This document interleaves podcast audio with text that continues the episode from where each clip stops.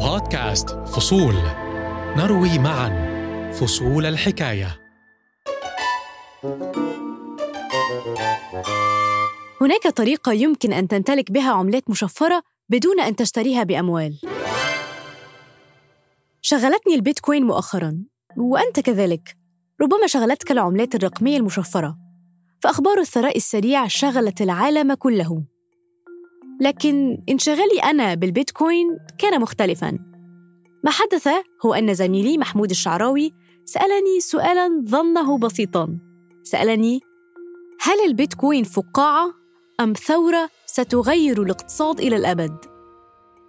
حاولت أن أجيبه سجلت معه حلقة عن العملات الرقمية أخذتنا إلى البدايات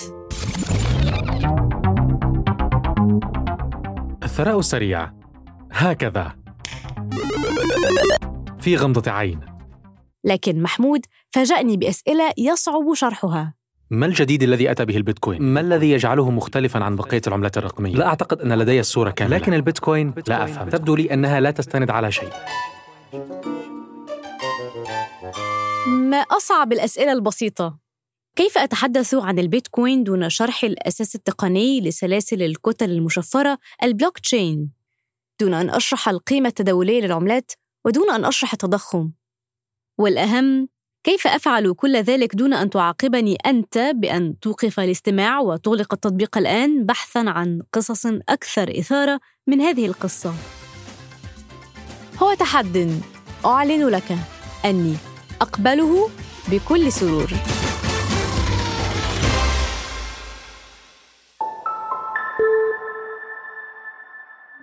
هذه حلقة أخرى من بودكاست فصول عن العملات الرقمية المشفرة. أروي فيها معك أنا دعاء فريد فصولا من حكاية المال الرقمي وأخذك إلى لبنان إلى منزل في الجبل فيه منجم مال رقمي. ومن يدري قد تقرر أنت أيضا بعد هذه الحلقة أن تبدأ البحث عن ثروتك.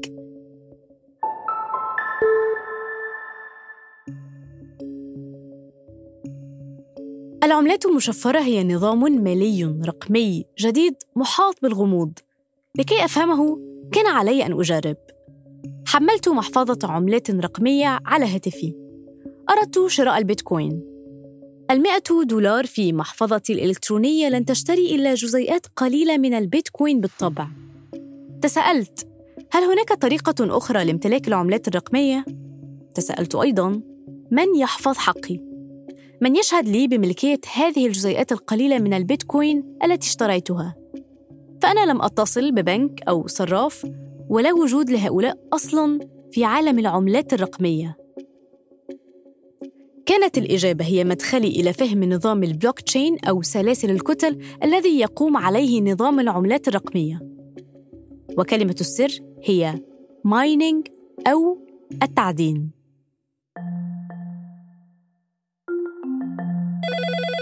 ليكي أنا مش شاري ولا مرة كريبتو بمصاري. ولا مرة. أنا على طول من الأول بلشت miner وبعدني لليوم هذا طارق. أخفينا اسمه الحقيقي بناء على طلب منه. طارق يسكن في جبل لبنان. وفي لبنان كما هو الحال في العديد من الدول العربية فإن تداول وتعدين العملات المشفرة نشاط من غير الواضح إن كان قانونيا أو غير قانوني. لذا فضل طارق عدم الإفصاح عن هويته. طارق يحترف التصميم الحاسوبي ويعمل أيضا في مجال التعدين الرقمي ويعتبره طريقه إلى الثروة. يعني بحب كبر شغلي أكيد بحب زيد على ال mining اللي عندي أو غيره بالكريبتو مثلا. بحب حتى أكبر شغلي اللي بعمله التقليدي اللي هو 3D بعمري أنا يمكن الواحد بيصير يفكر أكثر إنه لازم أعمل مصاري كثير لأحمي نفسي ضد عشوائية الدهر يعني والحياة لأحمي حالي أقدر أعيش مرتاح. عندما تتحدث إلى أي من الناشطين في مجال التعدين الرقمي تلاحظ أولاً الحماس الشديد وثانياً الإيمان بالحرية الاقتصادية الكاملة والحق في انتهاز الفرص. شخصية تذكرك بالرواد من مستكشفي ومعدن الذهب في القرن الماضي. أنا اقتصاديا ميولي تجاه هذا الموضوع يعني بفضل الحرية الاقتصادية الكاملة بكل شيء وبيتكوين فيها من هذا الصفات فعجبني الموضوع كتير شفت أنه ناجحة. الحرية الاقتصادية. ما معنى ذلك؟ لكي نفهم العملات الرقمية لابد من عودة إلى ناكاموتو. هو وضع ميثاق البيتكوين أول العملات الرقمية الناجحة. الحرية الاقتصادية كانت دافع ناكاموتو الأول والغرض الأساسي من العملات الرقمية هو منع الحكومات من التحكم بالعملة أو مراقبتها.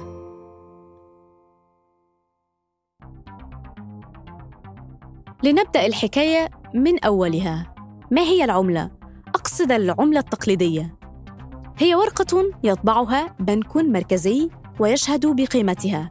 كلما زادت الثقة بالبنك المركزي والدولة التي يمثلها زادت قيمة العملة. والبنك المركزي يراقب السوق ويطبع العملات. إذا طبع ورقا كثيرا انخفضت قيمة هذا الورق.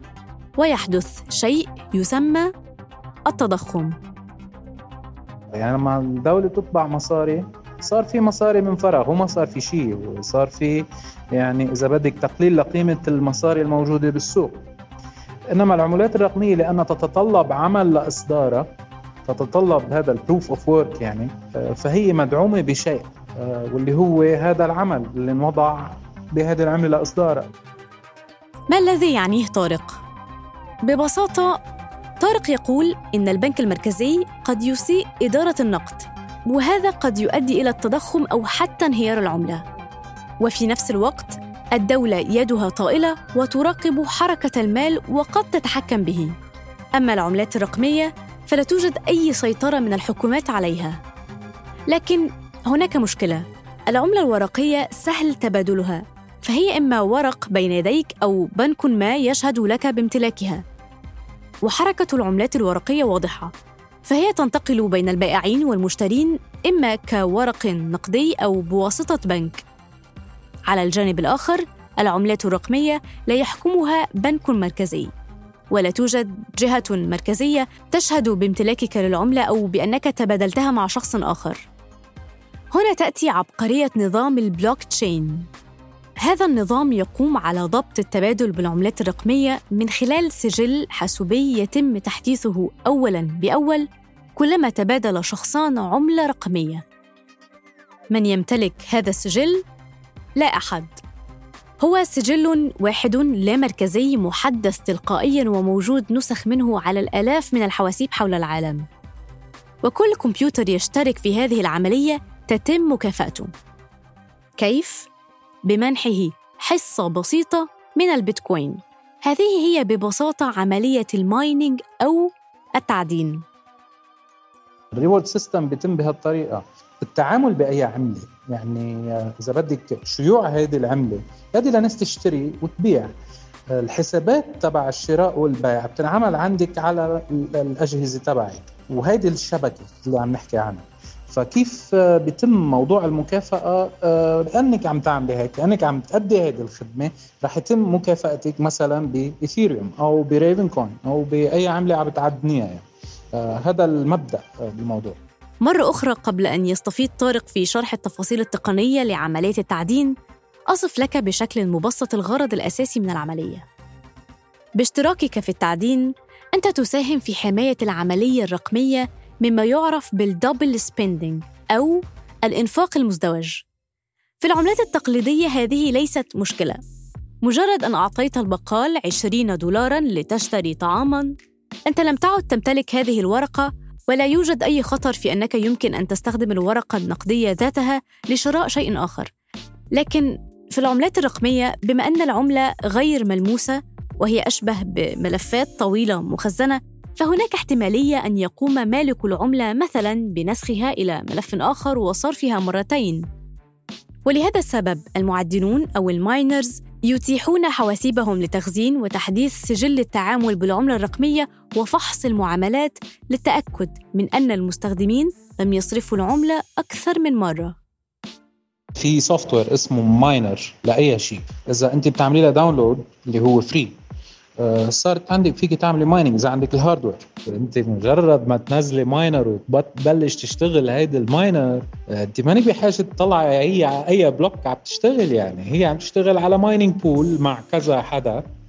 آه، بتحطي بس آه، عنوان ال mining pool يعني بال configuration file الموضوع بيشتغل لحاله من دون ما تعطي معه. أنت مش عارفة أصلا أي block هيدا أو ال block اللي بعد منه. مش مش عارفة فيهم كلهم هو هلا بتنزلي كمان محفظة أكيد بتطلع لك عنوان لك public address هذا بيندفع عليه ال reward يعني ال reward اللي بتطلعيه من ال mining بيتحول على هيدي ال wallet آه، أي حدا في يدخل الموضوع بيرميشنلس يعني ما لازم تطلبي اذن من حدا أو آه، حدا يسمح لك أو ما يسمح لك.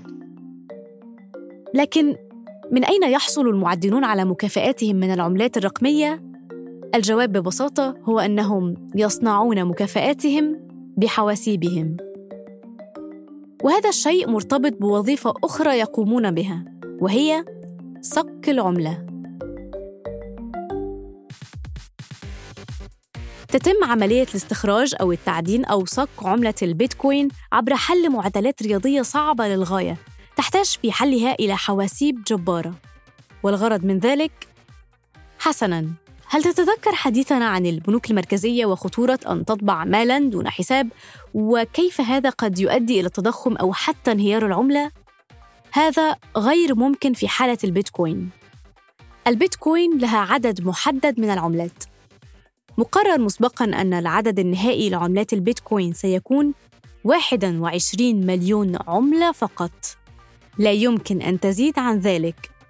تم استخراج 18 مليونا منها إلى الآن. والمعادلات الحسابية والقدرات الحاسوبية اللازمة لحلها تزداد صعوبة بشكل مضطرد.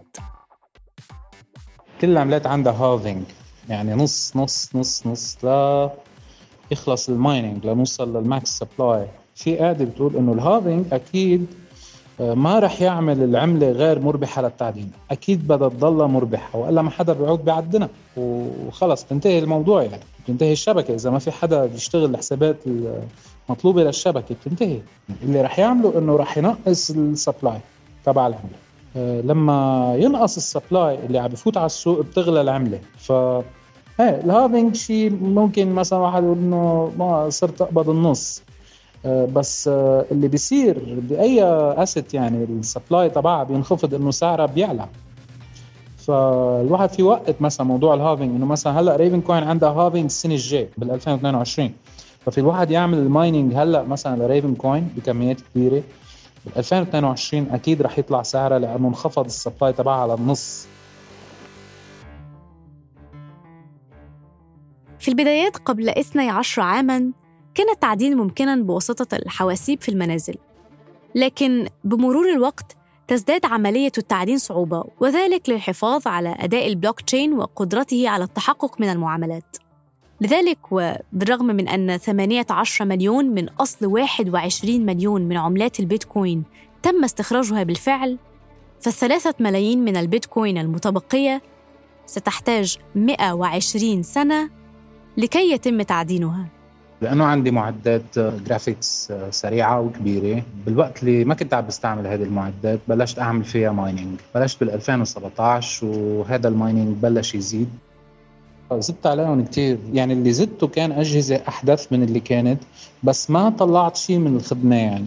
لأنه بالوقت اللي اشتريت هذه الأجهزة كانت حديثه في معدات تثبت الكهرباء في معدات دعم يعني UPS أمور من هالنوع. آه، بتخلي الموضوع يكون آه، يعني يمشي بوتيرة منتظمة. هلأ بلشنا نعاني شوي بسبب الأوضاع بلبنان كل بيعرفها. التعدين نشاط رقمي يستهلك كميات ضخمة من الكهرباء. في الإجمال نظام البيتكوين يستهلك كهرباء أكثر مما تستهلكه دول بأكملها مثل النمسا وهولندا وطبعا هناك مساوئ بيئية في ذلك. لكن على المستوى الفردي هل التعدين نشاط مربح؟ الموضوع بالنسبة لي مربح. إذا عنده الواحد الأجهزة ما حرزق يعمل مايننج حتى إذا ما عنده بده يشتري بهذا الوقت يمكن لا بس مستقبلا إيه ممكن تصير يعني إذا نزلت أسعار القطع وغيرها. طارق يقول إن تعدد العملات والمنتجات المشفرة فرصة أيضا. مثلا Ravencoin وهي عملة مشفرة سعرها 20 سنتا. ممكن أن ينتج منها 300 عملة باليوم الواحد. إنما الإيثيريوم التي يبلغ سعرها أكثر من 2000 دولار فيمكن أن يحتاج لخمسين يوماً لتعدين عملة واحدة منها فقط. وكذلك المنتجات المشفرة مثل ال NFTs أو الرموز غير القابلة للاستبدال. هيك هلا آه، فايع هذا الموضوع موضوع ال NFTs بالذات. بس الهدف من ال NFT هو اذا بدك شيء اسمه proof of ownership. يعني آه، دليل على امتلاك. يعني إذا عندك سيارة إذا عندك عقار بيت إذا عندك بوليس التأمين إذا عندك آه، عديد من الأمور اللي بدها تتنفذ بطريقة smart contract يعني ما فيها رح يتنفذ بغض النظر حدا شو بده. ممكن واحد يستغلها يطلع منها مصاري. فكرت فوت فيها. ما يقوله طارق هو أن سلاسل الكتل أو البلوك تشين يمكن أن تستخدم لبناء أشياء أخرى غير العملات مثل شهادة بامتلاك حقوق صورة أو عمل فني ما في الفضاء الإلكتروني. على سبيل المثال مؤسس موقع تويتر جاك دورسي جنى ثلاثة ملايين دولار مقابل بيع أول تغريدة له على الموقع في صورة NFT ولوحة فنية أخرى لفنان يدعى بيبل بيعت شهادة ال NFT خاصتها بسبعين مليون دولار لتصبح أغلى عمل لفنان على قيد الحياة. وجود مثل هذه الخيارات الاستثمارية والوظيفية غير التقليدية مربك للكثيرين. وفي نفس الوقت يعتبر منجم فرص لشركات وحكومات. تقنية البلوك تشين استخدمتها جماعات إرهابية وإجرامية لتبادل الأموال والقرصنة. وتحاول دول أن تستخدمها لتجاوز قواعد النظام المصرفي العالمي. لكن بالنسبة لطارق فهي فرصة للحرية الاقتصادية. اللي سمحت لي فيه بعتقد لحد كبير خاصة بظل الأزمة الاقتصادية بلبنان إنه إذا بدي أشتغل مع ناس برخيص ما أشتغل معهم. خلص ما بديش. إذا إذا حدا بده يعطيني مشاريع بأسعار كثير رخيصة بقول له خلص لاقي حدا تاني أنا ما بدي أشتغل. في النهاية العملات الرقمية هي التطبيق الأبرز لتقنية البلوك تشين ووجدت تنفيذا لفكرة اقتصادية هي حرية التبادل المالي الكاملة دون تدخل الحكومات أو البنوك المركزية. والتعدين هو بديل البنك المركزي بنظام لا مركزي يضمن استقرار العملة وأمنها. فهل أجبت على أسئلتك؟ نرحب بملاحظاتك وأسئلتك على إيميل بودكاست at الحرة دوت كوم أنا دعاء فريد. بودكاست فصول. يأتيكم من شبكة الشرق الأوسط للإرسال. اشتركوا على Apple Podcast Google Podcast و SoundCloud. لتصلكم الحلقات صباح كل اثنين.